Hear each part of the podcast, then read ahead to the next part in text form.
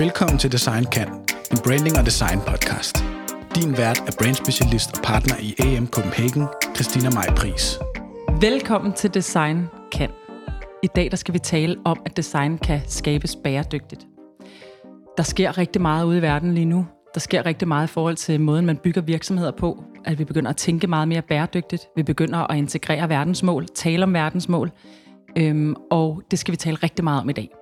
Og jeg har i dag inviteret Jesper Kring ind i stuen, som til daglig sidder og arbejder med at lave bæredygtige virksomheder, øhm, og har en, en øh, stærk track record inden for det område.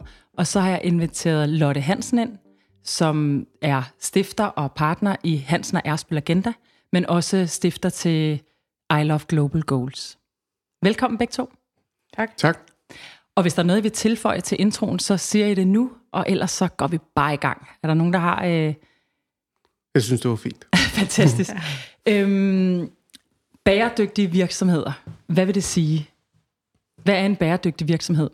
Fordi jeg ved, der er mange, når de hører øh, ordet bæredygtig virksomhed, så tænker de, at den skal bare være grøn. Det er bare, øh, det er bare klima, det handler om. Er det bare klima? Eller hvad er en bæredygtig virksomhed? Nu, nu fylder klima meget i øjeblikket, ikke? og måske kan man sige, man burde måske begynde at kigge lidt mere nuanceret på det. Men sådan helt grundlæggende, så kan man sige, der er i hvert fald minimum tre bundlinjer, der skal være opfyldt øh, i min optik i forhold til en bæredygtig virksomhed. Og det ene, det er selvfølgelig, at den har et socialt ansvar øh, omkring både altså alle de, kan du sige, øh, stakeholders, der er i og uden for virksomheden. Og det andet, det er hele den selvfølgelig øh, øh, kan du sige, miljømæssige side af, af sagen. Og så er det sidste, det er den finansielle side af sagen. Så de tre ting i virkeligheden går hånd i hånd. Og så er det jo selvfølgelig vigtigt, at, at der er en, en balance mellem de tre. Mm. Øh, så det ikke kun er en lille smule af social, eller en lille smule af, af den miljømæssige, og så en stor smule, eller en stor del af det, af det finansielle, men at der er en, en stærk kobling imellem de øh, tre bundlinjer. Mm. Hvordan ja. oplever du det, Lotte, i forhold til, nu har du kommunikeret for virksomheder igennem øh, rigtig, rigtig mange år. Kan du mærke en forandring i forhold til kommunikationen om bæredygtige virksomheder? Jamen, altså grundlæggende vil jeg jo sige, at bæredygt, det at være en bæredygtig virksomhed, det handler om, at du skal være bæredygtig i din, i din grund, altså det, du grundlæggende producerer. Øh, og det er måske det, der er det nye, ikke kun i kommunikation, men i virksomheders væren, og det er det, den transformation, vi lige præcis står i lige nu, det er, er du bæredygtig i kernen, eller er du bæredygtig som sådan et, et sidestykke til, hvad du laver? Og, og der vil jeg sige, Øh, det er en meget speciel situation at være i, også som en person, der ved meget om kommunikation, fordi der er et stort tryk på begge dele, altså et stort tryk på at lave sin virksomhed fundamentalt om, men der er også et stort tryk på at kommunikere om det, og vi står i en situation nu, hvor ingen er uenige i, at vi skal over imod noget bæredygtigt, men mange er uenige om, hvor, øh, hvor omsaggribende det skal være. Så for mig er en bæredygtig virksomhed øh, 100% at du arbejder med bæredygtighed i alle enheder af din virksomhed, det vil sige leverandørkæde, kunder, organisering, finansiel organisering, hvordan får du, altså har du en pipeline, der er større end tre år i forhold til, hvordan får du ressourcer ind til at bygge dine pumper øh, mm. og i, over de næste 30 år, menneskelig organisering, alle dem, der køber dine ting, det er et lokalområde, du er i. Så det er sådan en helt fundamentalt skifte for, hvordan du ser din virksomhed, og du kan ikke være bæredygtig, hvis du gør kun én ting. Du kan heller ikke være bæredygtig, hvis du kun siger, som Jesper siger, jeg kigger kun på klima. Så hvis du, hvis du har lavet, og det er jo så noget af det positive, der er ved at ske nu, hvis du har lavet en bæredygtighedsafdeling, som er dem, der tager sig af bæredygtighed, så er du ikke bæredygtig. Nej. Og det er jo, det er jo sjovt øh, i forhold til Mærsk, som kom ud i januar måned og annoncerede, at de øh, havde ikke nogen CSR-afdeling længere. Nu var CSR integreret i alle afdelinger. Det, var, det er i hvert fald en af de første gange, jeg har set en pressemeddelelse, som simpelthen er så øh, specifik på det her. Det er vel også tendensen, som du siger, at... Øh, at man bliver nødt til at gøre det. Det kan ikke være siloopdelt længere. Man kan ikke lave greenwashing eller bæredygtighedswashing. Eller, altså det skal, der kommer en anden transparence nu, end der har været før. Mm.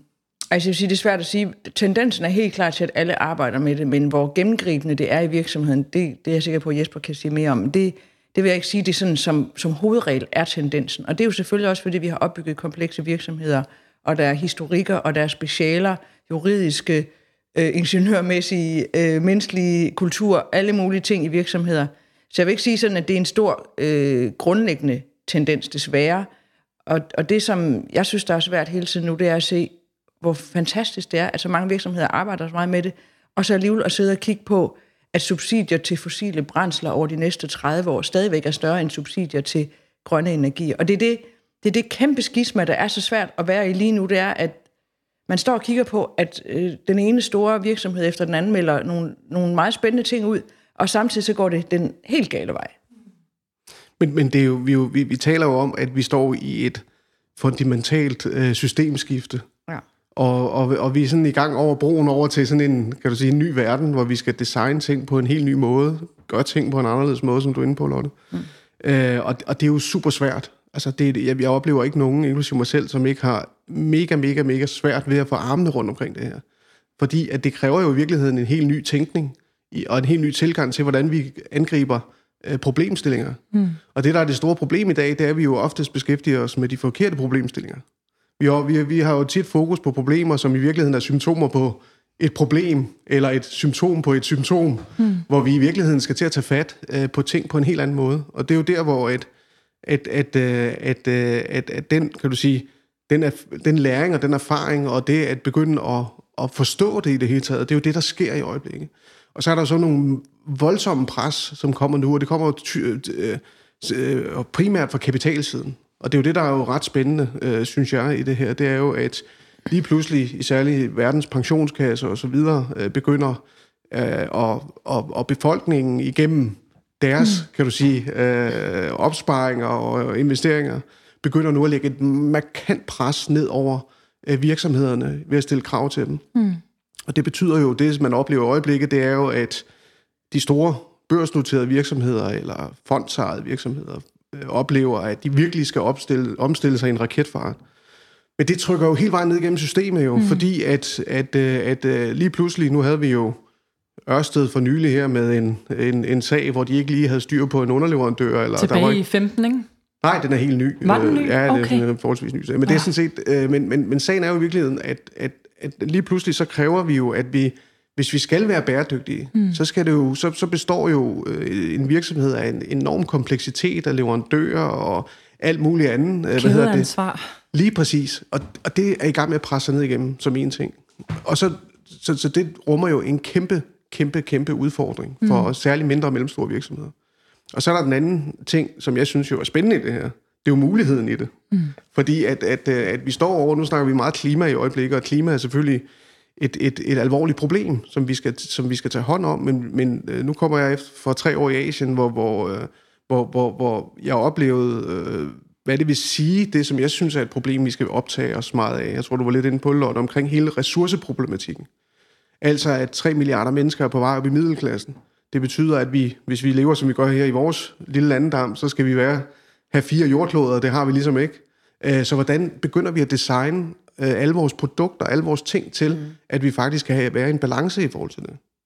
Og det er jo, en, altså, det er jo et, et mind-blowing problemstilling, som, øh, øh, som, som jo kræver, at vi helt ned til tøjklemmen, til de store løsninger, begynder at tænke øh, tingene anderledes i forhold til, hvordan vi har selvfølgelig både vores forbrug, men det er jo grundlæggende et design af produkterne. Mm. Så, så det, er jo, det er jo super spændende, og, og, og den mulighed, når du har sådan nogle problemstillinger, problemet den anden side af mønten er et problem, det er jo en mulighed. Og det er jo det, der er spændende at se i en forretningskontekst. Mm. At du i virkeligheden kan gå ind og sige, okay, det her, det er jo, øh, hvordan kan vi være med til at løse det her problem på en måde, hvor vi gør det forretningsdrevet? Fordi at jeg tror grundlæggende også på, at der ligger en bæredygtighed i øh, indbygget, indlejret i forretninger, hvis det er, vi har fokus på de tre bundlinjer, for eksempel. Mm hvilket der typisk ikke gør i et, kan du sige, et politisk projekt eller alt muligt andet, som i virkeligheden kræver, at der er nogen, der skal fonde det mm. øh, på et eller andet tidspunkt, og hvis de ikke har løst øh, penge eller af andre årsager ikke gør det, så falder tingene til jorden. Så, så, hvad det, så derfor tror jeg jo grundlæggende på, at forretningsmodeller i virkeligheden er noget af det, som er nøglefaktoren i at løse mange af de her alvorligheder, som vi står i. Mm. Og super spændende. Men man kan også sige, det, det her med, at der er en krise, en ting er jo hele det her, øh, eller hvad det hedder, klimaet, som der bliver talt om i, i medierne konstant, så vi bliver bombarderet med det. Men der skete jo den her genistreg øh, for nogle år siden, hvor SDG-målene, eller verdensmålene, blev dannet og blev øh, begyndt at blive kommunikeret ud. Og noget, som er øh, forholdsvis teknisk og et meget, meget stort område, er blevet til de her øh, 17 verdensmål med 169 delmål under sig. Ikke? Jo. Det der med, at man tog Men... noget og faktisk designede en form for platform, som kunne blive til allemands eje, eller designede noget, hvor vi kunne sige, øh, øh, mål øh, 10 øh, kan det og det og det, og det kan jeg stå inden for. Altså, der, der er i hvert fald sket et kæmpe paradigmeskift, da det begynder at blive i talesat på den måde. Altså, jeg, jeg synes, at dit ord genistreg er, et, et, et, rigtigt, fordi det, det er jo virkelig, når vi taler, nu sidder vi og taler om design, mm. Og det, jeg synes, der er ekstremt spændende ved, ved, ved, ved hele den her SDG-agenda, det var jo, at man netop fik designet noget, der var nemt intuitivt forståeligt, mm. og som skabte et fælles sprog, og som jo lige pludselig har gjort, at vi har kunnet mobilisere øh, alle fra om det var den enkelte borger, øh, forbruger til virksomheder, til myndigheder, samfund osv., ind imod nogle fælles målsætninger, mm. som vi lige pludselig forstod, hvad var for noget. Mm. Øh, og, som, øh, og, og, den her, og, det, og det er der, hvor jeg virkelig synes, at når vi taler om designtænkning og det her, at, det her med, at du skaber noget, hvor du skaber et fælles sprog, for det er jo virkelig det, vi mangler. Altså, vi mangler jo på så mange områder mm. et fælles sprog, der gør, at vi kan begynde at håndtere de her de rigtige problemer på en rigtig måde. Okay. Og det er et godt eksempel. Jamen, altså, jeg synes, altså verdensmålene og de, de 17 firkanter, det, det er ikke kun det pæneste, FN har lavet. Det er også øh, det er et fælles sprog, men det, jeg synes, der er specielt ved dem, er faktisk øh, dels for det første, at man har gjort op med den politiske skillelinje, der ligger mellem, at der er nogen, der bare vil tjene penge og lave vækst, mm. og så er der nogen, der bare vil passe på jorden. Altså, og det er helt afgørende for, at vi kan komme videre herfra. Altså, øh, jeg har mødt folk stadigvæk på den yderste venstrefløj, som er særlig sur over det delmål, der handler om økonomisk vækst. Men som Jesper siger, der kommer 3-4 milliarder nye mennesker. De 3 milliarder kommer i middelklassen. Og dem kommer vi ikke til at bremse lige meget, hvad for en politisk holdning vi måtte have. Så det at få tænkt forretning ind i en måde at lave verden om på, ser jeg som fundamentalt nyt. Noget andet, jeg ser som fundamentalt nyt, er, at det er første gang, du samler den økonomiske, den sociale og den miljømæssige bundlinje i én fortælling. Det er også fundamentalt nyt. Og så er der selvfølgelig det med at tage ejerskab på dem. Og det synes jeg også er ekstremt vigtigt, at, at man har tilladt sig, og i den rapport, der kom øh, sidste år, hvor man også sådan, skulle diskutere dem for første gang, der gik man jo også ind og sagde, nu skal vi have, nu skal vi have anbefalinger til handling. Og det, der hvor jeg tænker, at design som procesdesign er interessant i den verden, vi lever i lige nu, det er, at vi i Vesten skal gøre op med, og det er jo derfor, jeg synes, nogle af de ting, øh, du laver, Jesper, er ekstremt interessant lige nu. Det er fordi, vi skal gøre op med en måde at designe politiske processer og styringsmodeller, både internt i virksomheder, i offentlig forvaltning, i den måde, vi kører internationale samarbejder på. Sagen er, de kan ikke, de kan ikke levere med den hastighed, vi har brug for, og det er ret surrealistisk. Jeg er jo selv øh, skenpol, og, og jeg tænker, skenpoler og, og ingeniører og jurister har jo gjort, at vi lever i et bunddemokratisk samfund, hvor vi kan stole på hinanden, hvor der er så meget, der fungerer. Og lige pludselig kan man faktisk stå og kigge på nu, at de her mennesker med de strukturer, der er bygget op, efter min bedste overbevisning, kommer ikke til at kunne levere den forandring, der er brug for. Blandt andet på grund af nogle valgsystemer, der går fire år frem, mm. og blandt andet på grund af nogle systemer, som har en inkrementalisme, som det hedder, når man ligesom lige skal bygge en beslutning oven på en anden, og det skal helst være sådan, at alle er med, og, og, og, og den andet. Så den, det grunddesign i beslutningsprojekter og ordentlighed, som ligger til grund for et ekstremt velfungerende samfund, som vi alle sammen nyder godt af, det bliver man reelt nødt til at gå op med, og det, det har verdenssamfundet jo også indset på stået på den måde, at man kan godt se nu, at hvor man sad og kiggede over på politikerne og tænkte, nu må de løse problemerne, der er verdensmålene jo også et udtryk for, at man ikke sådan, man kan se helt konkret, når du laver internationale konferencer, bliver virksomhederne inviteret ind som gæster eller paneldeltagere, eller de er med i konferencen, og i virkeligheden det samme med NGO'er. Altså i COP15, der kunne NGO'erne øh, komme med, men, men der var også en NGO-fest ved siden af, og jeg tror lige nu, der er det bare sådan, at alle skal med ind ved bordet, fordi mm vi kan simpelthen ikke holde til at tro, at politikerne med deres aftaler løser det alene, selvom vi jo lige nu i Danmark, øh, i øvrigt bredt politisk, har nogle, nogle, nogle visionære øh, folk siddende, som vil prøve at nå nogle ting, så er det jo bare stadigvæk Altså det, det, der er det mest frygtelige ved det, er, at politikere, hvis de gerne vil genvælges, bliver også nødt til at kommunikere til folk, at de er på vej det rette, den rette mm. vej hen. Faktum er, at vi er sådan set ikke på vej nogen steder hen i forhold til det, Jesper siger med de 4,2 jordklode. Og det, det er der, hvor man, hvor man sådan sidder og, og føler sig sådan lidt grundpresset. Mm. Fordi jo mere man ved om det, jo mere, øh, jo mere lidt presset bliver man over, at situationen faktisk er så slem, og man faktisk slet ikke... Altså, vi, vi har ikke et sprog for, hvor presset vi er, medmindre man kommer til at lyde så meget yderliggående radikalist. Og det, der, det, altså, det, det, øh, det kan vi ikke gøre så meget ved. Men, men vi står i en situation, hvor der er nogle der er nogle interesser i ikke at lyde som yderliggående radikalist, fordi alle, jeg tror, det er sådan en menneskelig ting. Altså selv Catherine Richardson, som er måske en af verdens stærkeste forskere på det her område, hun siger, jeg er positiv, jeg aner ikke, hvad jeg har det i, fordi når jeg kigger på alle data, så ser det faktisk ud, som om det går af helvede til. Mm-hmm. Og det synes jeg er en meget interessant design-situation i forhold til designprocesser. Hvordan får vi designet nogle legitime processer for en transformativ omstilling, som skal nå at få det her til at ske? Og, og en af mine opgaver er jo at sige, hvordan får vi folk med? Hvordan får vi medarbejdere med? Hvordan får vi folk med? Hvordan får vi forenet Greta Thunberg og øh, Polman fordi de, de er sådan set forenet. Altså de største chefer og de største idealister er sådan set forenet i den her kamp. Men så skal de have deres egne systemer med, og, og, og vi skal det, have vores egne systemer med. altid, ikke? Ja. Og det, og det er jo sådan set det, der måske i virkeligheden, jeg synes, det er meget, meget, meget øh, godt sagt. Øh, men det der, altså, det der med at få, øh, det ene er, at vi må ikke gå hen, det værste, der kan ske, kan du sige, det er, at vi går, begynder at, og, og det, at virkelig udbrede frygt. Altså frygt, men det er jo i eller højeste grad det, der foregår lige Ja, men, men det er jo, det er jo ja. kæmpe, kæmpe problem, for mm. vi ved jo alle sammen, hvis vi er, befinder os i en situation af frygt og stress, så, det hvad det, så kan vi ikke træffe de rigtige beslutninger. Mm. Og, hvad det, og det, der er sindssygt vigtigt for den tidsalder, vi er lige nu i, det er, at vi ja. kan træffe de rigtige beslutninger. Mm. Og hvis vi ikke, og hvis vi ikke øh, formår det, øh, så, hvad hedder det, så er det, at øh, som Lotte siger, så har vi altså, problemerne er voldsomme, vi har kort tid til at løse dem, og, hvad hedder det, og, og derfor kræver det i det høj, eller højeste grad, at vi træffer rigtige beslutninger. Mm. Og så skal vi jo forstå, altså det her med, at, at det, svære, altså det eneste, der er sværere end at starte noget nyt, det er jo at ændre noget eksisterende. Mm.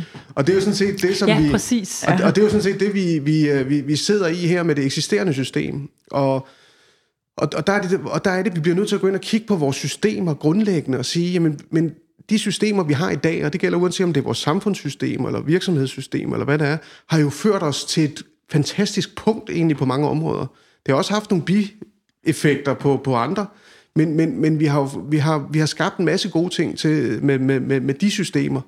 Men, men nu skal vi til at lave nogle andre, fordi de systemer, vi har i dag, kommer ikke til at føre sig ind i fremtiden.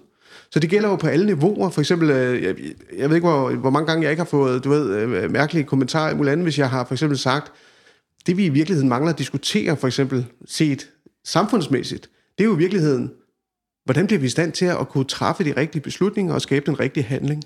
Og der handler det for mig om for eksempel at starte helt fra toppen af og sige, hvordan, laver, hvad, hvordan ser demokrati 2.0 ud? For eksempel. Mm. Og det samme, det samme gælder, når vi kigger på virksomheder. I dag, jeg tog for nogle år siden, øh, så tog jeg sådan en øh, bestyrelsesuddannelse på CBS, for virkelig at forstå corporate governance, hvordan er det hele det der øh, hænger sammen og så videre, ikke? og var jo i granatchok, øh, mm. hvad hedder det, for, når jeg kiggede ind i de her ting her, fordi at det, som jeg har arbejdet med igennem mange år, hvor jeg også har arbejdet med corporate virksomheder, og virkelig har haft altså, stillet rigtig, rigtig mange spørgsmålstegn omkring, øh, der, der evnen til i virkeligheden at skabe den nødvendige forandring i den hastighed, der skal til. Mm. Fordi at der er ikke nogen tvivl, man kan godt lave en forandring. Problem, min, det problem, som jeg ser, det er, at man ikke når at gøre det i den rigtige hastighed. Mm. Det ligger jo igen i vores systemer. Mm. Så vi skal, vi skal i gang med at have fat i, i, i, i den måde, vi designer vores systemer på, eller vores forretningskoncept, eller samfundskoncept, eller vores modeller. Retænke dem ud fra, øh, fra, fra, fra de ting, som Lotte også var inde på lidt tidligere.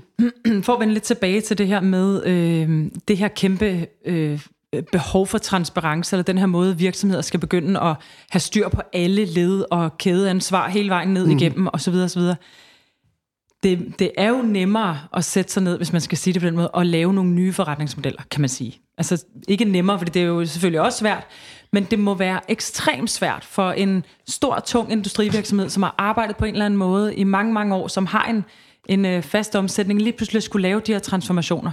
Nu nævner du selv Ørsted, men vi nævner Ørsted, fordi vi har ikke så mange andre at nævne. Øhm. Ørsted skal du også skille ad i to. Jeg tror, Lotte var inde på det. Altså, jeg synes, det er et begreb omkring uh, footprint og handprint, hvis mm. man skulle bruge det, er meget vigtigt. Altså, man har et footprint. Det er jo sådan internt, hvordan virksomheden, uh, hvor bæredygtig den er i forhold til forskellige mm. ting. Ikke? Uh, og så er der handprint, som er det her, uh, hvordan, hvilke impact skaber de produkter og services, som uh, virksomheden leverer. Altså, og hvad hedder det? Og, og, og, og, og, og, og Ørsted har for eksempel en opgave med deres footprint, øh, mm. hvad hedder det, og de, som også smitter af på, på det, selvfølgelig, selvom de laver øh, grønne møller og så videre. Og det er der masser af virksomheder, der har Vestas det samme. Mm. Øh, hvad hedder det? Øh, øh, øh, så, så, så de står også over for en mega opgave, som de også har meldt ud, at, at, at, de, skal, at, at de vil håndtere endda inden for kort tid. Mm.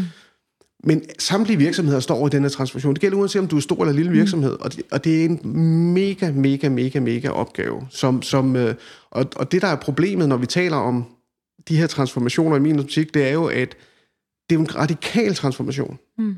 Virksomhederne, det er de gode til, det er at lave inkrementel udvikling. Og, hvad hedder det, og, øh, og, og, og, og, og, og den energi og den kultur, der ligger i, i en, en virksomhed, den skal ikke være særlig stor, den bliver meget hurtigt øh, cement om benene på folk, øh, som gør, at man ikke kan lave den radikale udvikling. Så, så det eneste, når jeg snakker med folk, jeg siger, at det eneste måde, du kan lave en radikal udvikling, det er ved, at det sker helt ude for virksomhedens rammer. Det kommer aldrig til at ske på indersiden. Prøv at fortælle, hvordan... Jamen det, det, handler, jamen, det handler jo i virkeligheden om, at, at det her med, at du virkelig skal bryde fuldstændig med et mindset, og, og begynde at, at tænke, øh, hvis vi tog det, dår, øh, slået Lotte øh, sagde øh, lidt tidligere i, i, øh, i, øh, i, øh, i, i samtalen, og prøve at, at sige, hvordan skal jeg omsætte det mm. til, en, til en forretningsmodel, for eksempel, eller til en ny virksomhed? Øh, det kræver jo, at jeg tænker fundamentalt anderledes på alle niveauer. Og det gør man jo ikke. Hvad hedder det? Plus, at der vil være en stor sandsynlighed for, at du faktisk kanibaliserer øh, den eksisterende forretning, som du har i mm. øjeblikket. Mm. Og det er jo i sig selv nok til at yde en modstand til, mm. at, at, at beslutningsprocessen den bliver lidt træ igennem hele systemet. Så, Men der har jo også været en lang periode, hvor det har været sådan okay øh, at købe aflad. Altså der har været sådan ja. en, en, en lang periode, hvor man nærmest som en hvilken som helst virksomhed kunne sige, at øh, ja, vi ved godt, at vi har en en udfordring, men det vi gør, det er, at hver gang du gør det her for os, eller hver gang du køber det her produkt, så planter vi nogle træer. Altså den her sådan øh, ideen om at sige, okay, men vi bliver nødt til at have nogen, der tjener penge på den her måde, og køre de gamle forretningsmodeller, men så kører vi aflad ude. Ja. Det tænker jeg også, du må have oplevet nogle gange, Lotte, i forhold til kommunikation jo... og sådan noget, ikke? Og Jamen altså det der, før nogen kalder det stadigvæk CSR, det mener jeg simpelthen ikke det ord, det skal bruges længere, men, men øh, det handlede jo om aflad, og det handlede om, hvad man gjorde de gode år, øh, og så de dårlige år snakkede man ikke om det. Og så var der i virkeligheden også noget med, at man skulle helst ikke snakke om det, fordi man ville gerne vise Gud, man var et godt menneske, eller hvem man nu ville stå til regnskab for i Rotary-klubben, eller hvad det var.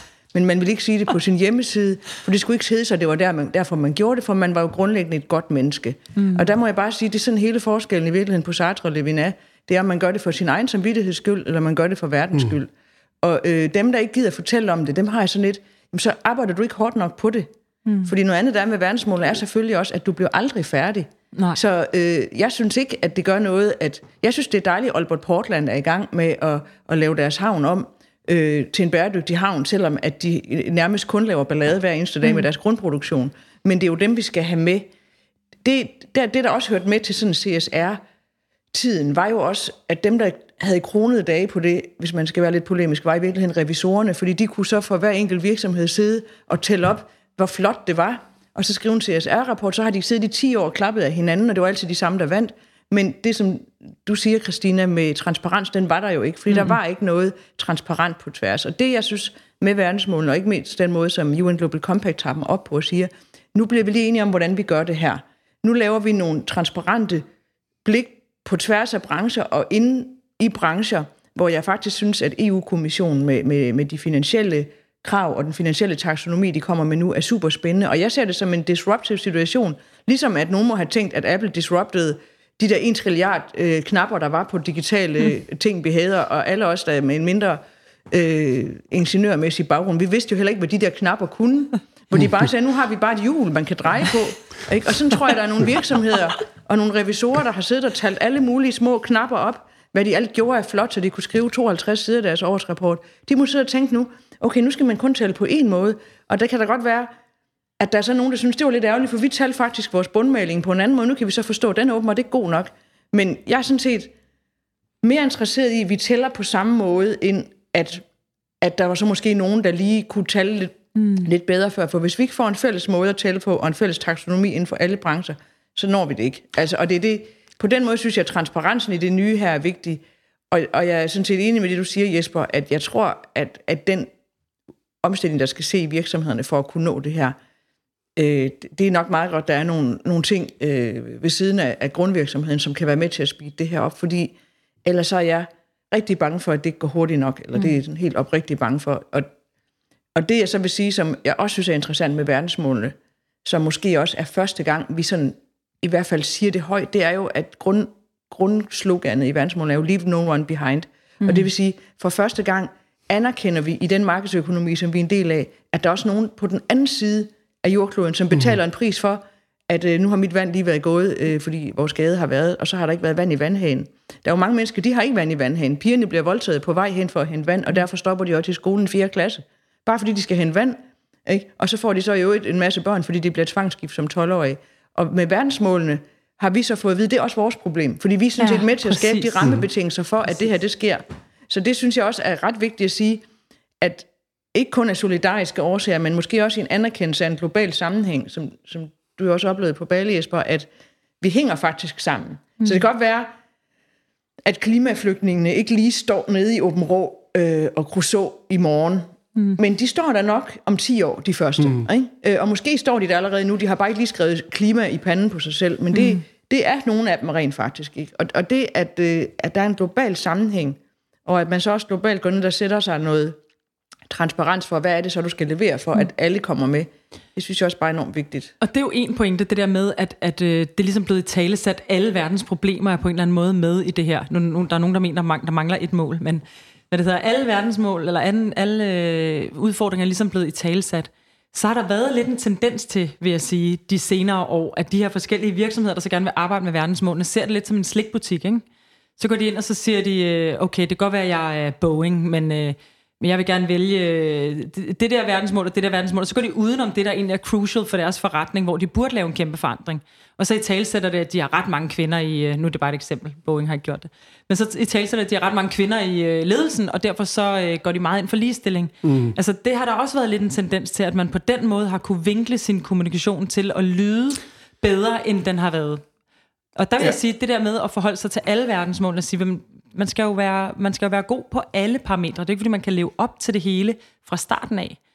Øhm. Nej, men jeg er enig, og jeg synes også, at det er okay, at man eksperimenterer i starten. Det skal vi jo. Vi skal jo selv altså, forstå, hvad det er for en størrelse, vi har med at gøre. Vi skal bare forstå tidsdimensionen i det også. Mm. Øh, og så tror jeg, at, at det der med, at, at, at der er jo mange forskellige ting, der sker i øjeblikket på samme tid. Altså, vi er jo sådan i en perfect storm af ja. kriser, der vælter ind over os på alle mulige forskellige mm. områder, ikke? Som, som, som, som gør, at der er enorm kompleksitet i det her. Øh, men, men samtidig så sker der også det, at der er nogle hoved... Altså SDG for eksempel, ikke? men øh, nu nævnte du EU, altså hele ESG og hele EU's taksonomi, som jeg synes er sindssygt spændende, selvom det lyder dødssygt. Så du på ESG for dem, der ikke uh, kender? Altså det er, det, er, det er i forhold til at måle, altså nogle forskellige måleparametre mm. inden for environment, social og governance. Uh, altså hele ledelsen af, af, hvordan du leder din virksomhed at der er ting, som du egentlig bliver øh, stillet krav til som mm. øh, fra myndighedssiden eller fra din leverandør, øh, kunder, øh, til at kunne leve op til, øh, hvad hedder det, inden for en masse forskellige parametre. Øh, og hvad hedder det, øh, og, og det kommer jo væltet ned over os nu. Mm. Og det igen, det kommer fra kapitalsiden. Øh, hvad hedder det, jeg var øh, her i, i øh, hvad hedder det, øh, i, i bestyrelsesforeningen her for, for øh, i sidste uge, hvor at øh, de kom hjem, de gode folk, der havde været i Dafo dernede, så, mm. øh, og, og, og Torben Møre og Lars Rebien, og hvad, øh, hvad de hed, alle sammen stod, og hvad hedder det, fortalte om, om hvad var egentlig den temperaturen dernede, hvad var mm. den oplevelse, de havde i år. Ikke? Og det var jo skældsættende øh, på, på så mange områder, men, men særligt omkring måling. Og hvad hedder det, altså hele ESG var et, et, et, et, et, et tema, øh, som simpelthen der er blevet lavet en certificerings øh, ja, altså der, jamen, platform nu, ikke? Eller i hvert fald i gang med at... Ja, men, altså man kan sige, der ligger det, som Lotte var inde på omkring en taksonomi. Mm. Altså, hvordan skal vi måle forskellige ting, sådan så vi ligesom bliver enige omkring det. Og det bliver ligesom... Det, det tager kapitalen til sig, kan du så sige. Så, så derfor kommer det til at, at styre alt. Og kapitalen... Jeg tror, øh, Torben nævnte, at øh, for tre år siden, eller fire år siden, der var der i hans lille, eller lille øh, gruppe af, af forskellige investorer, øh, 2.000 milliarder samlet i forhold til øh, 2.000 milliarder dollars samlet inden for, for øh, til fokus det her. Det var så løftet i løbet af øh, to år eller et år til, øh, til 5.000 milliarder, og i år var det op på 10.000 milliarder USD. Så, så, så det, altså det, det er jo nogle kæmpe kræfter, der kommer nu, mm. og, øh, og det er det, jeg mener, det kommer, til at, det kommer også til at trække ned igennem hele systemet. Og samtidig opstår der en transparens, øh, hvad hedder det, øh, der gør, at, at du kan ikke Altså, alle bliver transparente lige om lidt. Mm. Øh, jeg sidder selv i øjeblikket og arbejder med at skabe øh, fuldstændig transparens omkring øh, mindre og mellemstore virksomheders evne til i virkeligheden at drive øh, bæredygtig udvikling eller impact, og, og deres forretningsevne, og koble det ind i en, kan du sige, en, en scoringsmodel. Kan du løfte sløret for navnet af den platform? Ja, den hedder Valified. Mm. Øhm, og, og, og, og, og, og det er jo et, et, et, det er jo ment som et redskab faktisk for at hjælpe mindre og mellemstore virksomheder, som jeg ser står over for et kæmpe, kæmpe, kæmpe pres. Mm. Både i deres omstilling øh, og det her forretningsmodeller, vi taler til, men i særdeleshed også i forhold til det pres, der kommer nu fra de store virksomheder mm. og fra myndighederne, om at der lige pludselig er en masse krav til en masse tal. Og det giver jo bare en masse administrative byrder, som i bedste fald, øh, nu nævnte du revisorerne, øh, selvfølgelig synes er spændende. Øh, hvad hedder det? Men, men, men, men, men, men, men der er det, vi skal prøve at skabe nogle nye værktøjer, hvor vi for eksempel kan bruge digitale ting, øh, intelligente teknologi osv., til i virkeligheden at hjælpe virksomhederne med at hurtigt at flytte sig mm. i den rigtige retning. Men, men altså, jeg mener også, at øh, de små og mellemstore virksomheder, det er de allervigtigste, og det er det jo også for UN Global Compact, fordi det er faktisk dem, der får hele verden til at køre rundt, og i Danmark er det der i særdeleshed dem, der får verden til at køre rundt. Og, og det er jo rigtigt. Det er ikke noget nemmere end, altså det, er jo en, øh, altså det er jo en gratis omgang at plastre sin hjemmeside på med nogle firkanter, og så kan man enten vælge efter, hvad for nogle farver man godt kan lide, eller hvad man mm. laver i forvejen, eller, men det er reelt at gå ind og se, hvad kan jeg gøre her? Øh, det synes jeg er enormt vigtigt, og, og, og, og vi arbejder i hvert fald meget med at give virksomheder mulighed for at sige, hvorhen kan jeg i min kerneforretning i virkeligheden ende med at tjene flere penge på at lave en større forskel. Mm. Og, det, og det er det eneste vigtige spørgsmål, der er egentlig. Og så kan du, og problemet er, hvis du begynder at spørge på den anden måde, hvor du tænker, hvad gjorde vi lidt i forvejen? Og der, der er mange, der siger, vi har da sat vandmåler på, så må vi hellere sætte mål 6 på. -agtigt. Altså det, er sådan, mm. det starter med sådan en kortlægning, hvad man gør nu. Jeg har også lagt mærke til, der er mange kommuner, der begynder at kortlægge, hvad de gør. Så har jeg sådan et, jamen det giver ingen mening, fordi hvis du som kommune kortlægger, så hvis du ikke rammer alle 17, så gør du et eller andet forkert. Mm. Ikke? Altså, så det vil sige, det er jo så kan du bruge to år på det, i stedet for at sige, hvorhen kan jeg, hvis jeg vil følge verdensmålene indtil 2030, gøre mest for at gøre det største forskel. Og i virkeligheden, så synes jeg jo, den eneste legitime spørgsmål, vi har i Danmark, det er jo, hvordan kan vi tillade os at blive et, et luksus eksperimentsamfund for, hvordan de over i Asien, hvor de bygger et nyt New York hver måned. Det er jo det, vi er op imod. Mm, det er, der bliver bygget en by på størrelse med New York hver måned. Og de der mennesker, de vil have det sådan, som vi har det. Mm. Og så sidder der jo mange mennesker herhjemme og tænker, det må de selv lægge råd med. Men tænk nu, hvis vi kunne sige i 2030, nu har vi lavet byen, sådan som den, så bruger du kun én jordklode. Mm. Og så øh, har du indrettet dine virksomheder sådan, at, at Jespers modeller er kommet ind over en ny måde at tænke på. Og der kommer god hjælp med stadigvæk varmt vand ud af dine haner. Du kan faktisk stadigvæk købe noget nyt tøj. Det kan godt være, at øh, du ikke skal købe det så tit. Det skal du helt sikkert ikke. Og det kan være, at det holder i længere tid. Det kan også være, at du låner flere ting af din nabo i en meget mere fundamental omsaggribende måde at gøre det på. Det kan være, at de danske SMV'er bliver en meget større del af lokalsamfundet, så vi passer lidt mere på hinanden, i stedet for hele tiden at ekskludere hinanden. Jeg tænker meget i, når jeg snakker med SMV'er, hvordan de kan løfte et større rolle for deres lokalsamfund. Øhm, fordi små det, og mellemstore virksomheder, jeg vil lige sige til ja. dem, der ikke... ja, det er ja. de, de små og mellemstore, som, som mm. fylder hele Danmarks økonomi, mm. øh, selvom at de store virksomheder øh, trækker et stort læs øh, i særdeleshed. Men, men dem skal vi jo have med, og jeg synes jo, hvis man ikke ser det som en forpligtelse til at sige til de, de folk i, i, i Asien, at, at, øh, som gerne vil have, ligesom vi har det, at, at det, det må I så ligge og rode med, og så venter vi bare 30-40 år på, at problemerne kommer herhen. Men i stedet for at sige, at nu sørger vi for at indrette et samfund, som er et fyrtårn inden for, hvordan vi kan gøre, fordi vi ved så meget om verdensmålene. Vi er jo i en situation nu, hvor, hvor, hvor, hvor unge mennesker, altså øhm, som min jæse, og nu har jeg så snakket med både øh, højskolefolk og gymnasiefolk, de er allerede ved at være trætte af at snakke om verdensmål. Mm. Fordi at, at det står sådan helt op tydeligt for mm. dem nu i hovedet. Hey, nu har vi snakket om det her i tre år. Der er stadigvæk ikke sket noget. Og det øvrigt, det vigtigste, som, som vi arbejder med i I Love Global Goals, det er, der er stadig ikke nogen, der har fortalt mig, hvad jeg skal gøre. Og det er altså, pardon my friends, også lidt 70'er-agtigt, kun at stå ude på gaden og være sur. Du bliver også nødt til at finde ud af, hvad kan jeg selv gøre? Altså, hvordan kan jeg hjælpe med det, jeg selv gør? Mm. Og der, der arbejder vi i hvert fald sådan udelukkende med at sige, hvordan kan øh, borgerpresset presse virksomheder, presse handlinger mm. i hverdagen og presse politikere til at få taget de rigtige valg nu, og ikke bare være sådan nogle købedyr, der ligger derude, og så skal man prøve at give dem afgifter, fordi det er jo ikke sådan, vi får ændret det hurtigt nok. Nu var I jo lidt hurtigt ude i Hansen og Ersbøl Agenda i forhold til det her med, med verdensmål. Altså, vi, vi var jo i og for sig nogle af de første, der begyndte at snakke rigtig meget om det, i hvert fald af, af kommunikationsbureauer og så videre. I stiftede I Love Global Goals. Hvorfor gjorde I det, og hvad er det, det kan? Øh, ja, men øh, jo, vi, jeg tror, vi var det første bureau, der sådan siger, at vi arbejder kun med verdensmål, og, og prøver også at gøre det til nogle danske verdensmål, for at sige, hvad kan du selv gøre, men vi fandt ud af, da vi sad og kiggede på virksomheder, organisationer og offentlige institutioner, at der var en part, alle havde glemt, og det var borgeren. Altså ligesom der var ikke nogen, der var på borgerens hold.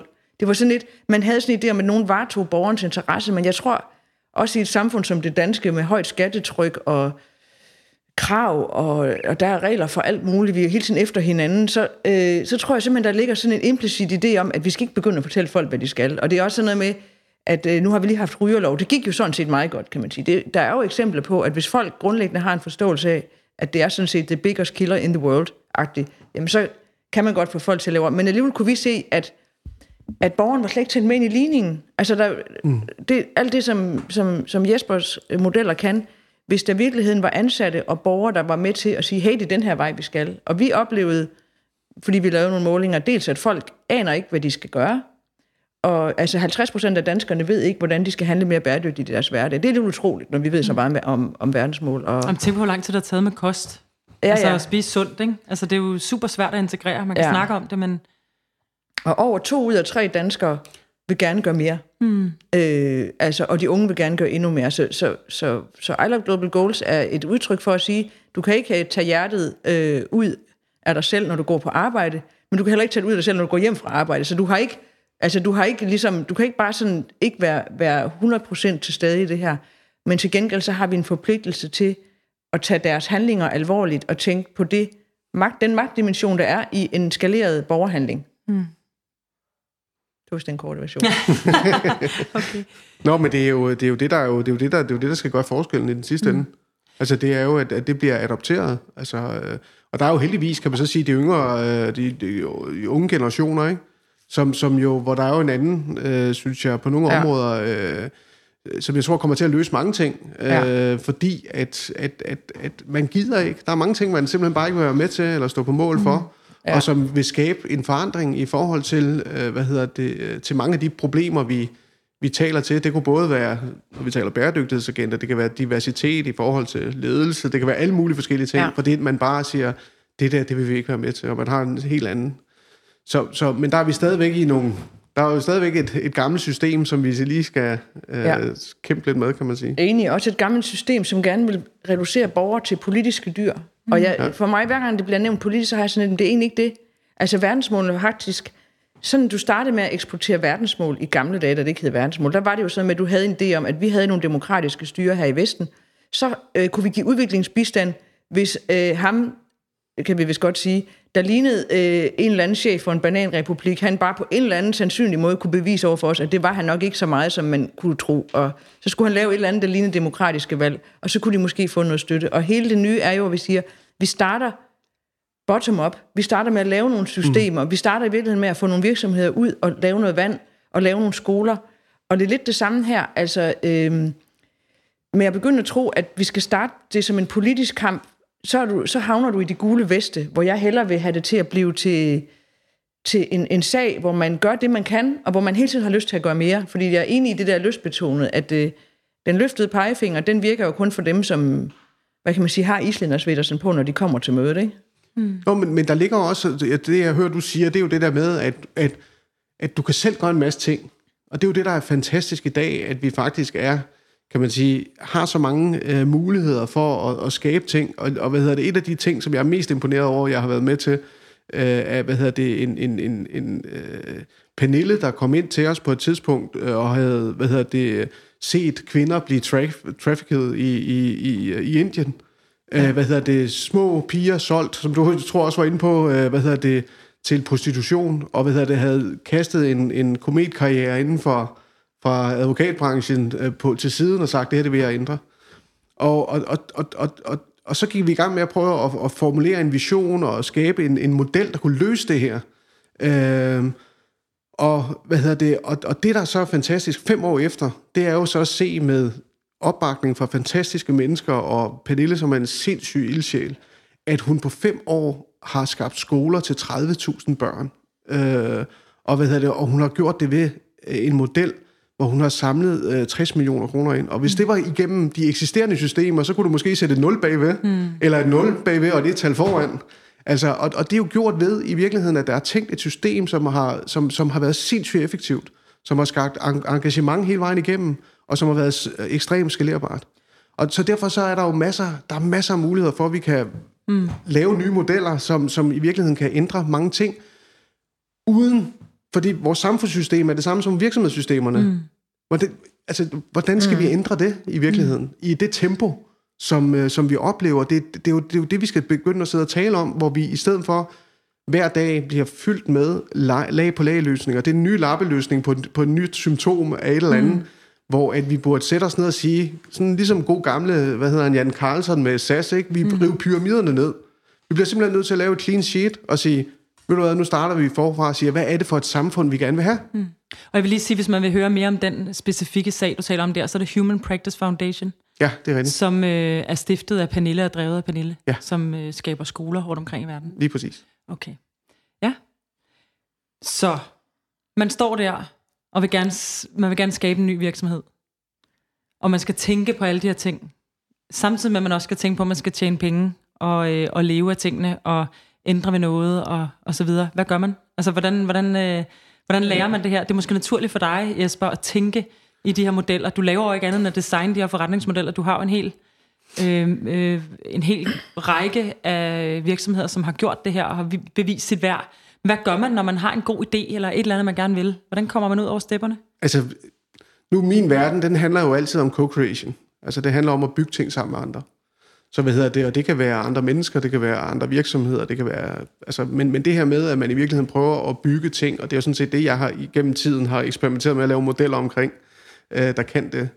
Øh, så mit bedste bud altid vil være øh, at, øh, at, at finde de rigtige finde de rigtige mennesker, som du kan bygge ting sammen med, øh, og som komplementerer det, som du ikke kan.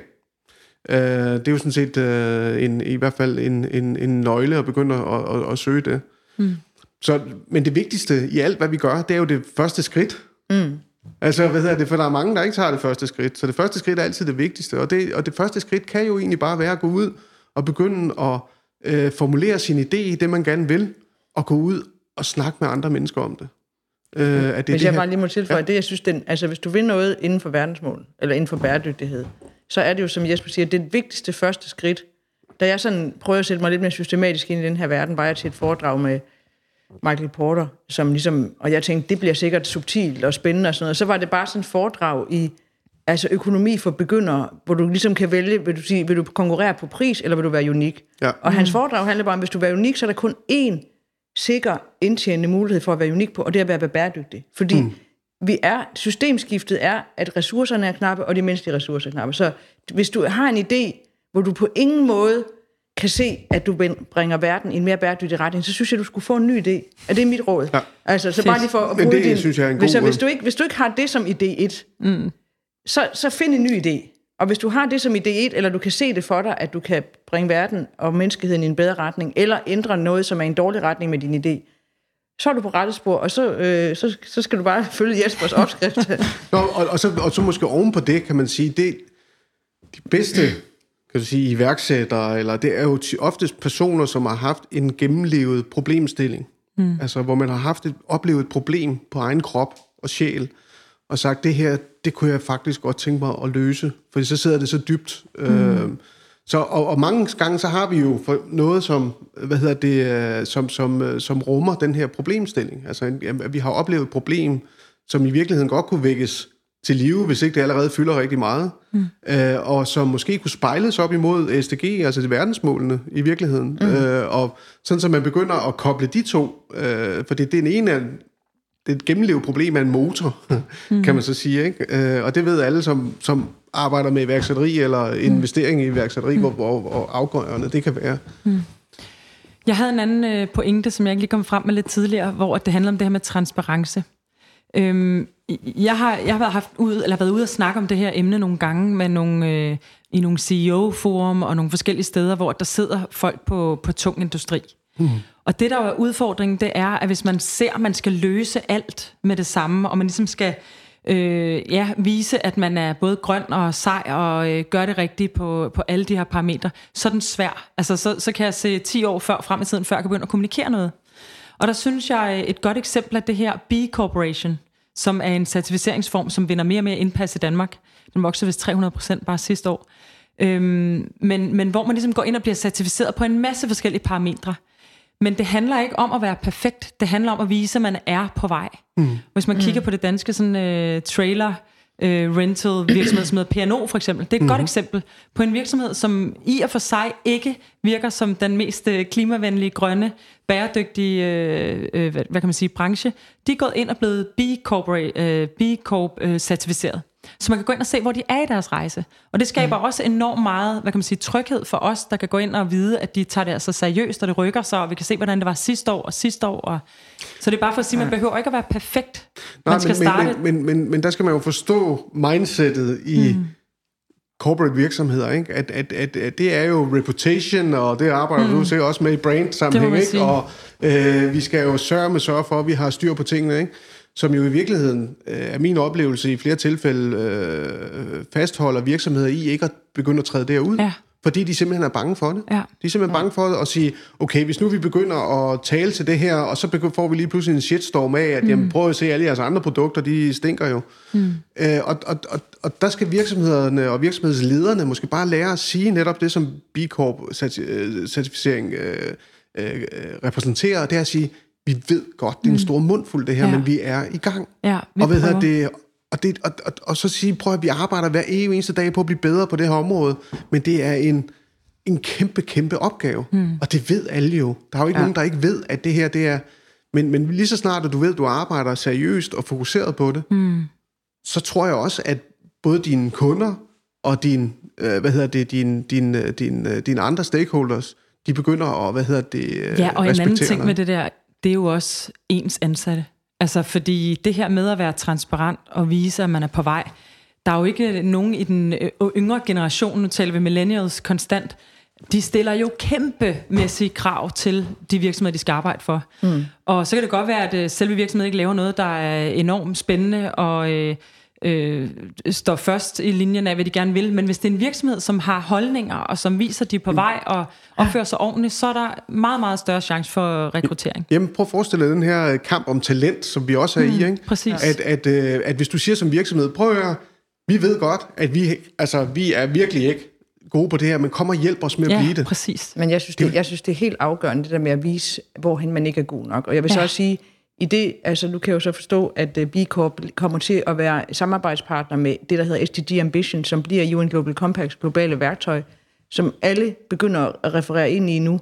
Og det er jo helt afgørende, og et centralt element er jo det, som I begge to nævner, det er, hvis du ikke fuldstændig blotlægger, hvorhen du har de største udfordringer med dit aftryk, det var også egentlig det, du var inde på med Ørsted, mm. men så fejler du, fordi bare det, at du lige er heldig, at du har omstillet dit produkt til noget rigtigt, men at du slet ikke tænker på, hvad gør dem, der bruger mit produkt? Ja. Hvad har jeg egentlig for selv for nogle problemer i den måde, jeg så går til alle mulige øh, af- min forretningsgang på i det hele taget? Jamen, så har du ikke løst opgaven. Det er jo ikke sådan en prallekonkurrence, og det er også det, der, det, det er der, vi også står i et kæmpe skisma nu, det er, at du skal blotlægge alle dine største udfordringer, mm. og, og, og hvis du Altså, hvis du så har det, så er, er, er kernen jo netop, og grund til, det er godt at have nulpunktsanalyse, det er jo at sige, hvorhen øh, står jeg så med det lige nu? Og, mm. hvis, altså, og det er det, det, det, jeg synes, der er, det, det største udfordring, det er, at, at man bare det at få, få lavet det nulpunktsanalyse, altså jeg har snakket meget med byggebranchen, de ved jo ikke engang, hvor de skal måle, fordi de, de fleste dele af byggebranchen ved ikke, hvor deres materialer kommer fra. De ved slet ikke, hvad for det aftryk, deres materialer har lavet. Det eneste, vi måler på, det er, hvor meget energi kommer der ud af en bygning, mm. og hvor meget vand kommer der ud af en bygning, og, og, og, og strøm, men, men hvad der er sket med de materialer, der var med til at bygge dem, mm. det er der noget meget, heldigvis nogen, der er begyndt på, men alt for få. Og det, så du skal have en nulpunktsanalyse, der viser, hvad er det for noget, du har... Hvad, hvad, altså, det er jo det, det er cirkulære tænkning, men det er jo, hvordan kom du dertil, hvor du er nu? Og hvad, hvad står du med for nogle kæmpe udfordringer? Og hvad, hvordan vil du løse dem? Og hvordan vil du så i øvrigt med dit grundprodukt gøre verden til et bedre sted? Og hvis du ikke, hvis du ikke kan svare på begge ting, hvis du kun kan svare på, hvordan du gør verden til et bedre sted, men ikke kan stå og se, at du sådan samtidig med, måske er i gang med at opbygge et nyt problem, eller er i gang med mm og, og, og hvad kan man sige, vedligeholde en problemstilling, som er der med dit kerneprodukt, så er det jo ikke godt nok. Så jeg synes, altså transparens er helt afgørende. Det er sådan set det eneste, vi har.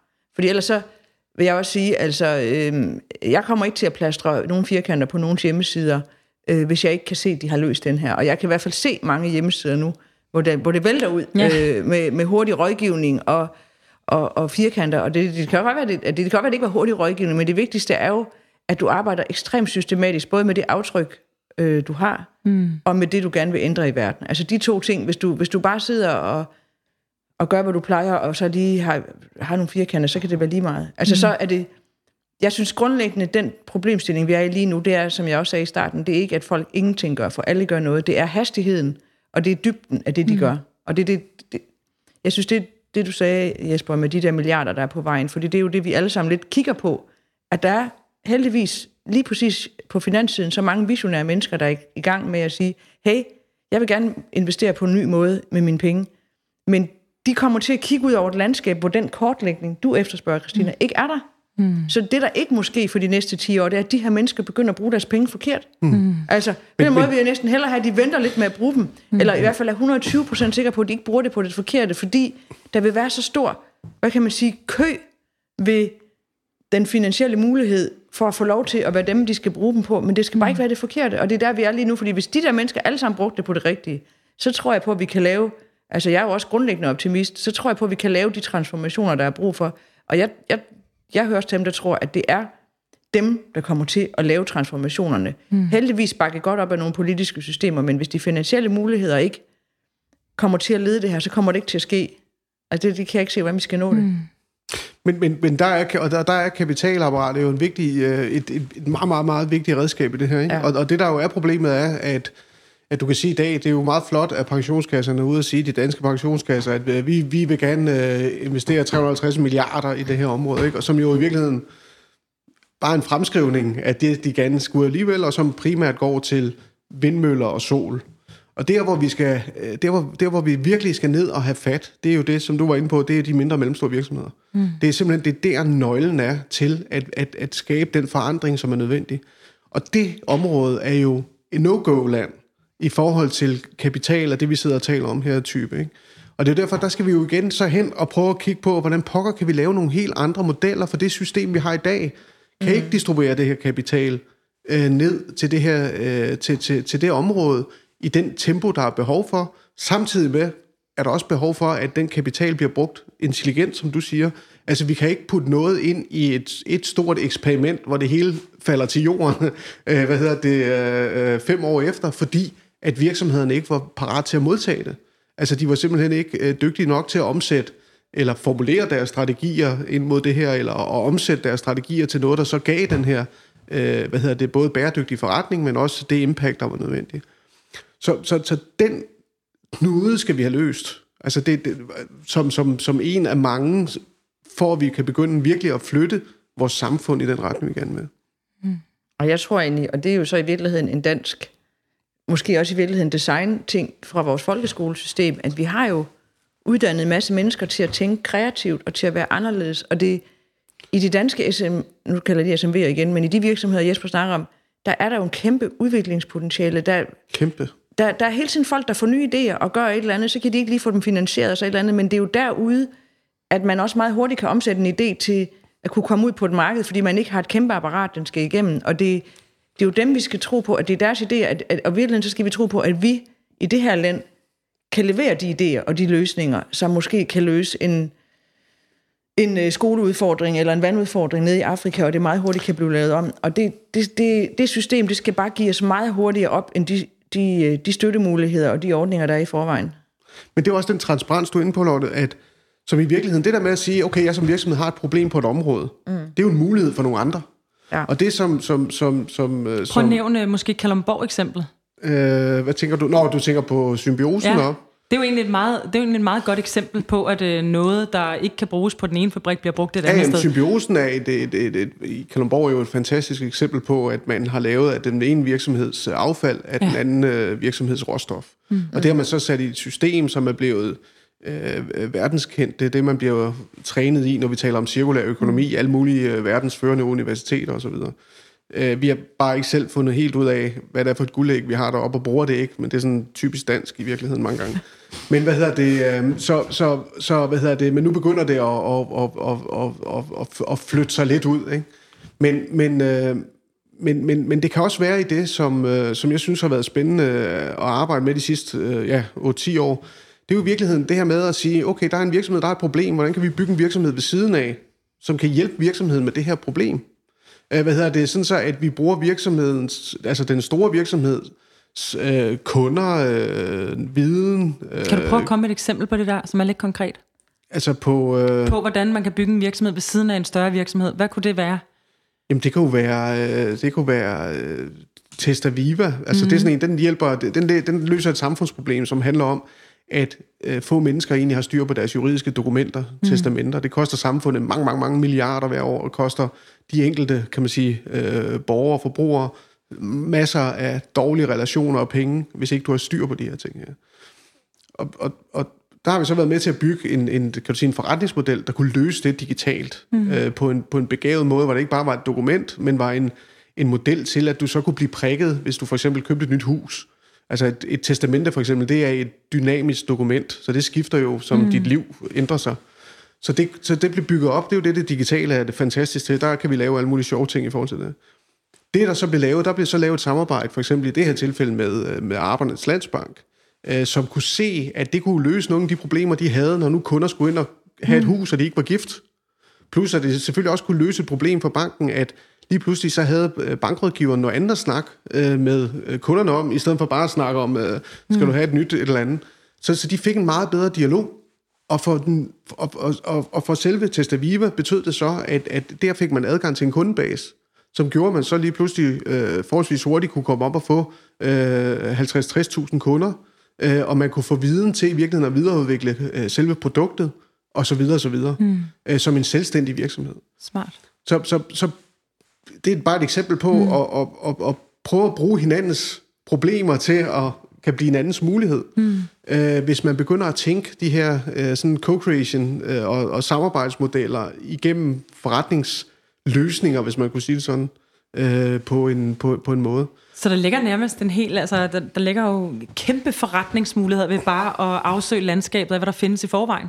Tonsvis. Altså, altså det, men det er jo sjovt, fordi der er folk jo sådan, det, det skal være genialt og nyt, og jeg finder på det fra grunden af. Der er det jo enormt smart det her med at skulle kunne lave samarbejder fra starten af. Så det... Der er masser, der er, altså, der er så mange muligheder, som, mm. som, som, øh, og vi bruger vores energi øh, i mange tilfælde fuldstændig øh, vanvittigt, og det er i en, i en tid, hvor vi netop skal begynde at kigge på, hvordan bruger vi vores ressourcer ordentligt, mm. øh, fordi mm. vi har ikke særlig mange af dem, øh, og vi har ikke særlig meget tid.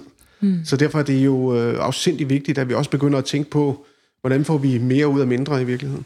Og jeg vil så sige, i forhold til de andre store revolutioner, industrirevolution og digital revolution, har vi faktisk ikke engang råd til at vente på, at der så bobber en helt ny serie virksomheder op. Fordi vi har kun råd til, at dem, der er der, bliver ja. lavet om mm. i en mm. vis hastighed. Altså, så, så på den måde, så tænker jeg, at det er sådan nogle modeller her, hvor man kan gå ind og transformere en virksomhed, måske udefra, men indenfra mm. samtidig med. Fordi ellers så når vi det ikke. Altså, og det er så bare den åbenhed for folk, der kan tænke øh, anderledes, ud, med udgangspunkt i nogle grundforretninger, der er brug for, fordi ellers så bliver man bare bange for, at det her, det, altså at, at, at man kommer til, og det, og det er jo det, det, det hele tiden er det store skisme, at man kommer til at fejre nogle mellemsejre, mm. hvor man i virkeligheden er ved at sejle skibet den forkerte vej. Altså, og jeg synes, det er kommunikativt en kæmpe udfordring. Mm. Jeg synes hele tiden, altså hvis man ikke bliver ved med at sige, at vi skal fundamentalt noget andet. Vi kan sagtens gøre det på en måde, hvor vi får folk med. Det er jo det, det hele handler om.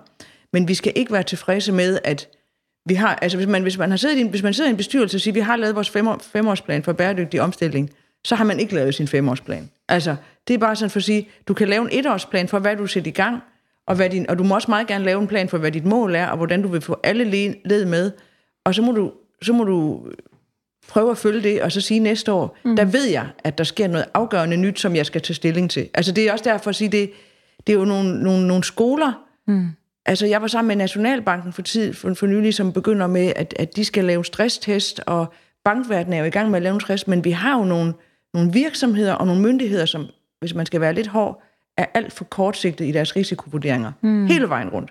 Og risikovurderinger, det lyder måske meget bankagtigt, men det handler jo om, er der fosfor nok på jorden til at blive ved med at lave landbrug på den her måde? Har vi, har vi, har vi vand nok til at begynde, blive ved med at få øh, tomater fra Spanien hver, hver vinter? Nej, det har vi ikke, fordi Spanien er ved at, at tørke ud. Altså store dele af Spanien bliver til tørke. Og dem, der sidder og forsker med de her ting, de kan se, at fødevaresystemet kommer til at bryde sammen. Og det kan godt være, at vi er de sidste i verden, der så kommer til stadigvæk at kunne købe tomater, men på et tidspunkt bliver de i hvert fald dyrere. Og så kan vi så slås med de livsstilssystemer og, og problemer, der bliver af, at det kun bliver de velbjergede, der har råd til en ordentlig diæt. Mm. Så det at kunne gå ind og simpelthen tage det lange lys på i forhold til, hvordan jeg skal risikovurdere, og det kort lys på i forhold til, at jeg skal lave meget store handlinger og have en meget større åbenhed over for den mm. situation, det, det ser jeg som en omstilling, som... Det, det er også der, jeg ser de mellemstore virksomheder mere interessante, for de er faktisk meget mere agile. Mm. Altså, de, de kan meget hurtigt omstille sig.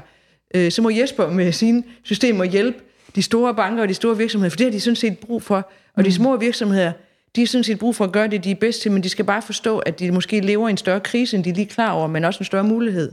Men det er, jo, det er jo super interessant at se det sådan her. Der sidder nogen, der bare er fyldt med energi og gerne vil lave en startup går og venter på den rigtig gode idé. Altså, i virkeligheden så ligger der et landskab helt åbent ved bare at gå ind på B Corp. Gå ind og læse om alle de virksomheder, som er øh, certificeret, og hvor man kan gå ind og læse om deres styrker og svagheder og alt muligt andet, og så simpelthen begynde at lægge deres forretning, forretningsmodeller op af eksisterende virksomheder. Det er en opfordring herfra. Det er jo skide smart, fordi den, den transparence lige pludselig er kommet. Præcis. Og det man jo ikke kunne før, fordi der har det ikke været synligt at, øh, at, at se de her udfordringer. Og, det, og det, så, kan man, så, så kunne vi holde et helt øh, øh podcast her om øh, de faldgrupper, der så er i de samarbejder, men det er en anden snak. Så fordi, den tager det er, fordi, fordi, fordi, fordi der er, det, det, det, er jo, det er jo også øh, svært at arbejde. Altså, det er jo to kulturer, der mødes, mm. øh, når man går i gang med at arbejde med en kultur, som som er en corporate øh, kultur, og det, som øh, handler om, øh, der hvor du bygger nyt, mm. er, er, to, er totalt øh, to fundamentale ting, øh, anderledes ting. Ikke? Men jeg synes, den Lotte er inde på omkring, altså, ja, kort risiko, men det, der jo i virkeligheden mangler, det er jo langsigtighed i strategierne. Altså, okay. fordi at, at hvis du kigger på asiatiske virksomheder, ikke, øh, de har jo et helt anden øh, tilgang til, hvordan de tænker langsigtet. Mm. Og vi lever jo i det der kvartalstyrani, øh, som, som, øh, som, øh, som, hvor jeg jo tit har stået med, med og, og, og lyttet til folk i børsnoterede selskaber sidde og sige, at ja, dengang vi ikke var på børsen, der havde vi nok truffet en anden beslutning. Ja. Og det er jo simpelthen ja. en, en, det er jo en katastrofe, at vi ikke kan træffe de rigtige beslutninger, mm. som, som har fokus på værdiskabelse, men i stedet for træffe beslutninger, som har fokus på spekulation. Ja. Og det er jo i virkeligheden der, vi skal det er det, vi skal begynde at skille ad og forstå, mm. at vi skal tilbage til det, der handler om værdiskabelse, og, og væk fra det, der handler om omkring øh, spekulation. Mm. Ja. Så, og, og det er jo, øh, og, og, og, og, og der har jeg sådan lidt en følelse af, at mange af de her virksomheder øh, er sådan et, det er sådan lidt Titanic, ikke? Mm. Altså, der bliver skulle spille høj musik op på, øh, på og, og man forstår i virkeligheden ikke øh, sådan helt øh, tempoet, som, øh, og, og man mm. forstår ikke den massive forandring, og det er heldigvis, øh, kan man sige, der er en stigende bevidsthed mm. om, om, om, om, om, omkring det mange steder, det, og, og, der, og det bliver taget alvorligt af nogen, og flere og flere heldigvis, men, men der er godt nok en stor øh, opgave stadig. Og det er jo fordi, når årsregnskabet og beretningen skal ligge, så er det jo investor relation afdelingen, man sidder og kigger på, mm. og jeg vil bare sige, jeg har selv været med der, medlem af deres forening, og det er dejligt, der er ved at ske et skifte, men det er jo komplet andet mindset, som jo logisk nok refererer ind til en aktielogik, som jo er grundlæggende helt syg. Mm. Altså aktielogikken er jo sådan set den mest syge logik i forhold til at lave en bære, mm. bæredygtig omstilling, fordi i princippet kan du gå ud af banken med 3 milliarder på, på pengepunkten, og du kan købe hele verden. Det er så bare ærgerligt, at du kun har en dag til at købe den i. Men du har stadigvæk vundet, og det er jo så, så derfor så er det jo også derfor, at nogle af de danske virksomheder, der klarer sig godt, er jo enten familieejet eller fondsejet. Mm fordi de har et andet lys på, men, men den logik, det er jo nemt nok at sidde og pege fingre af, men den er jo den direkte årsag til, at den her omstilling ikke sker hurtigt nok. Og så, jeg synes, det er spændende, at investorerne er i gang, men jeg vil også sige til, hvis der er nogen danskere, der tænker, hvad kan jeg gøre? Hvis der er en enkelt handling, vi nok som det land i verden mest kan gøre, fordi vi er så velorganiseret øh, i fagbevægelse, men ikke mindst i pensionskasser. Jeg tror, vi er det land i verden, der har flest det, der hedder søjle 2-pensioner, altså en arbejdsmarkedspension. Så vil jeg sige, jeg er enig med, med Jesper i det der med de, med de 350 milliarder, som blev sådan stort stort dansk øh, øh, nummer øh, på FN's generalforsamling omkring, at vi, at vi investerede det i grøn energi, og det er så også fint.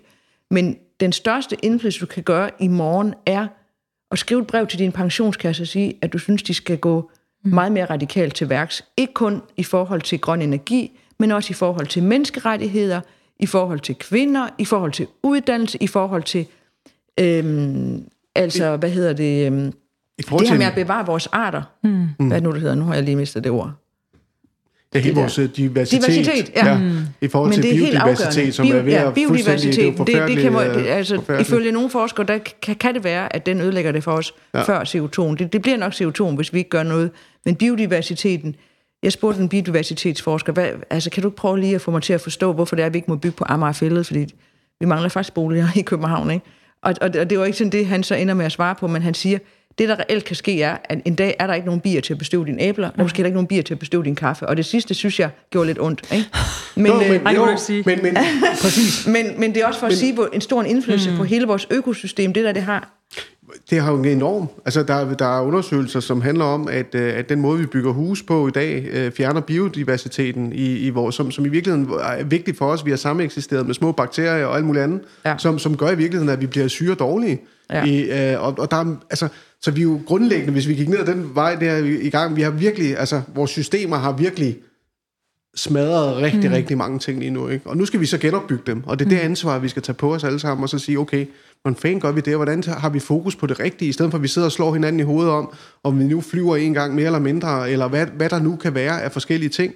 Hvor det, der vi i virkeligheden skulle have fokus på, det er at sige, hvordan får vi brændselsmotoren, som jo stort set ikke har flyttet sig særlig meget i 100 år, hvordan får vi den sat en raket et vist sted i rumpen til, mm. at, at, at, at, at der virkelig bliver udviklet nogle nye teknologier på de her Ja. områder, som, som, som øh, så, så, Ja, så, og at de bliver efterspurgt af både og de bliver efterspurgt og lige præcis, altså i, stedet for, i stedet for, at vi begrænser udviklingen af de her ting i virkeligheden. Så, så der er masser, øh, så, så, det, så jeg tror, vi skal prøve at zoome ud, mm. og, hvad hedder og så begynde virkelig at sætte os ned og sige, hvordan, altid, hvordan, hvad er det for en verden, vi gerne vil designe os hen til? Fordi det er det vigtigste. Ellers så sidder vi jo og designer små ting i små hjørner, som, som aldrig nogensinde bliver sammenhængende på nogen som helst måde. Så, så vi skal jo på en eller anden måde have en fælles vision om, hvad er det for et samfund, hvad er det for en verden, vi gerne vil have, og så få det brudt ned i noget, mm. som kan øh, hvad hedder det, mobilisere os øh, i, mm. i, i, i, den retning. Mm. Og det tror jeg, vi skal forstå alle Må sammen. jeg ikke bare prøve at sige, altså nu sidder vi øh, tre langhårede mennesker her i det her lille hyggelige mm. studie, og vi arbejder alle sammen som selvstændige og prøver at få vores små forretninger til at køre rundt. Men jeg tror i virkeligheden, hvis man skulle sige, hvad der sådan fundamentalt skal ske, så er det et nyt kærlighedsbegreb, der handler om, at vi skal have kærlighed til det, som jorden og menneskerne har givet mm. os.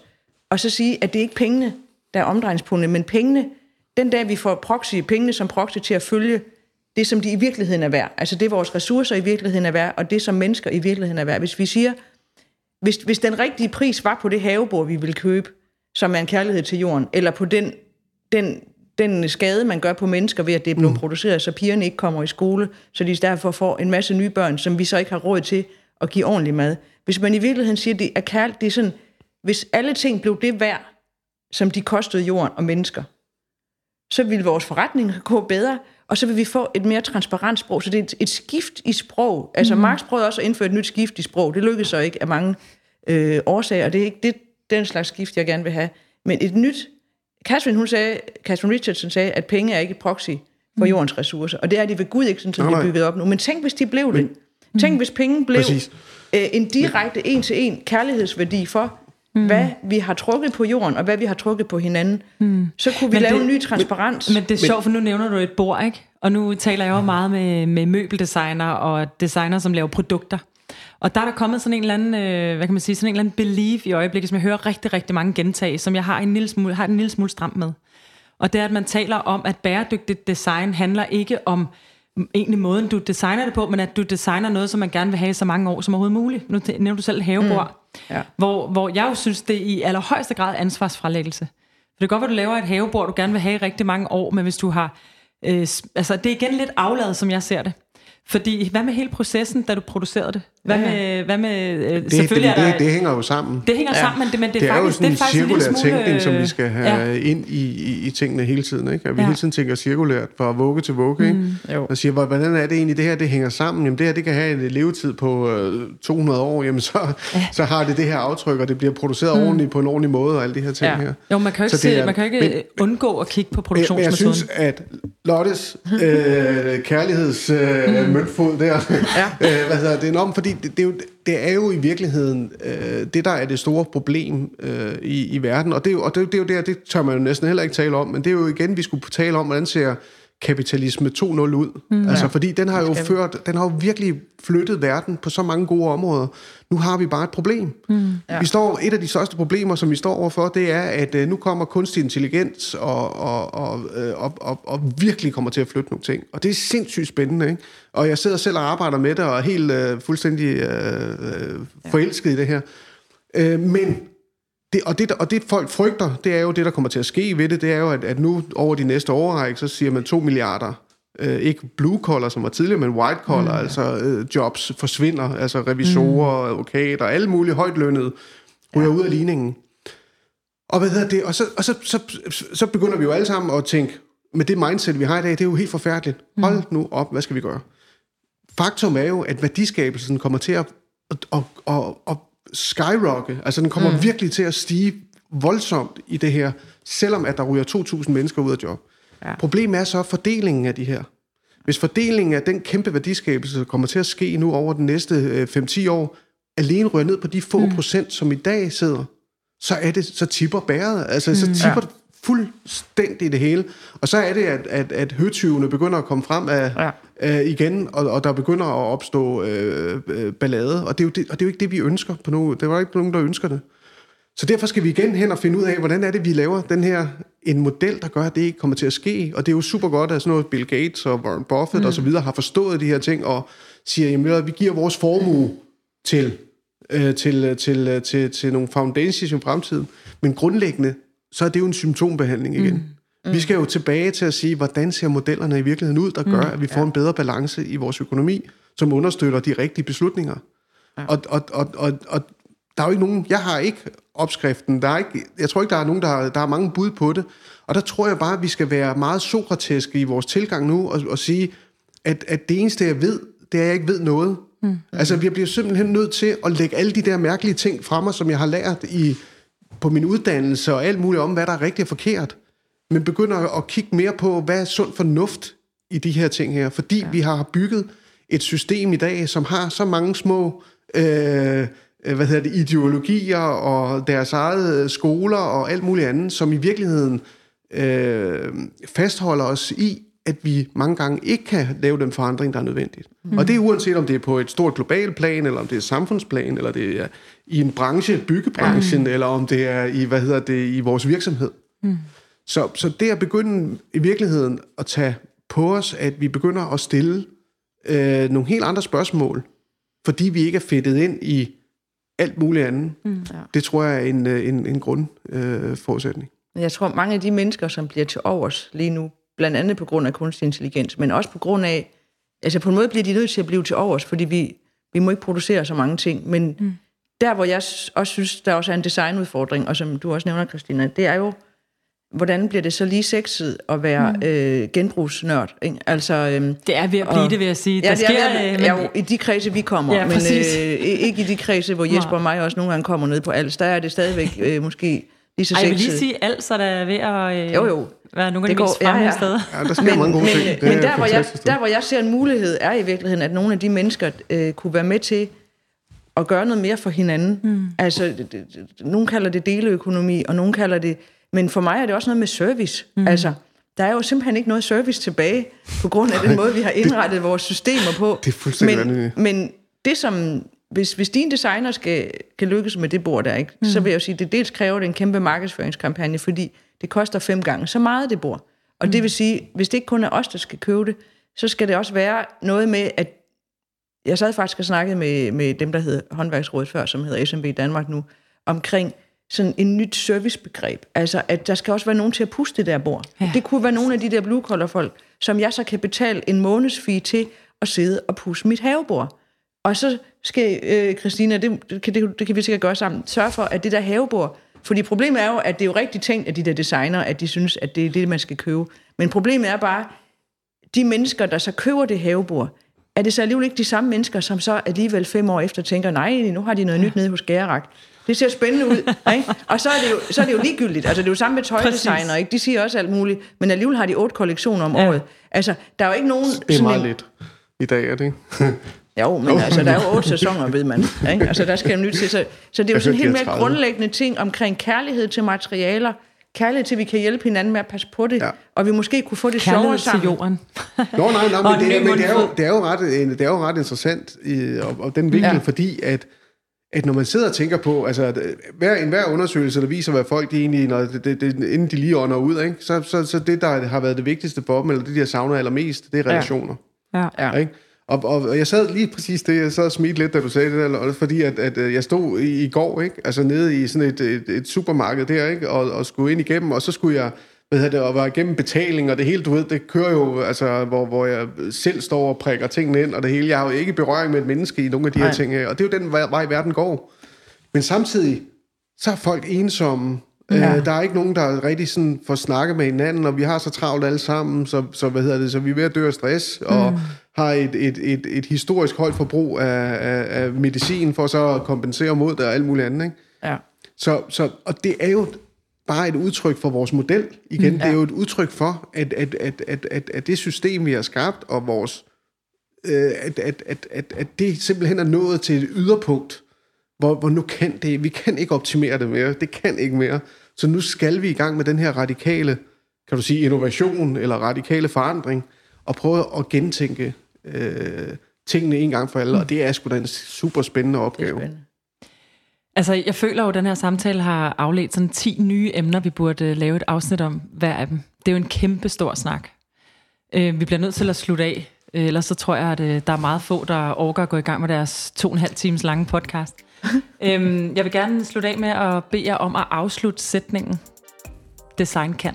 Så Jesper, øhm, design kan... Skabe positiv forandring. Ja. Og Lotte? Design kan skalere forandring hurtigt. Fantastisk. Ja. Tak fordi I lyttede med på podcasten Design kan. Gæsterne var Jesper Kring og Lotte Hansen – i kan følge podcasten på Facebook Design Kan, eller på AM Copenhagens hjemmeside eller Instagram-profil. Afsnittet er som altid optaget, klippet og mixet af Tobias Pedersen. Jeg håber, vi høres ved i næste afsnit, hvor vi igen vil udforske, hvad design kan.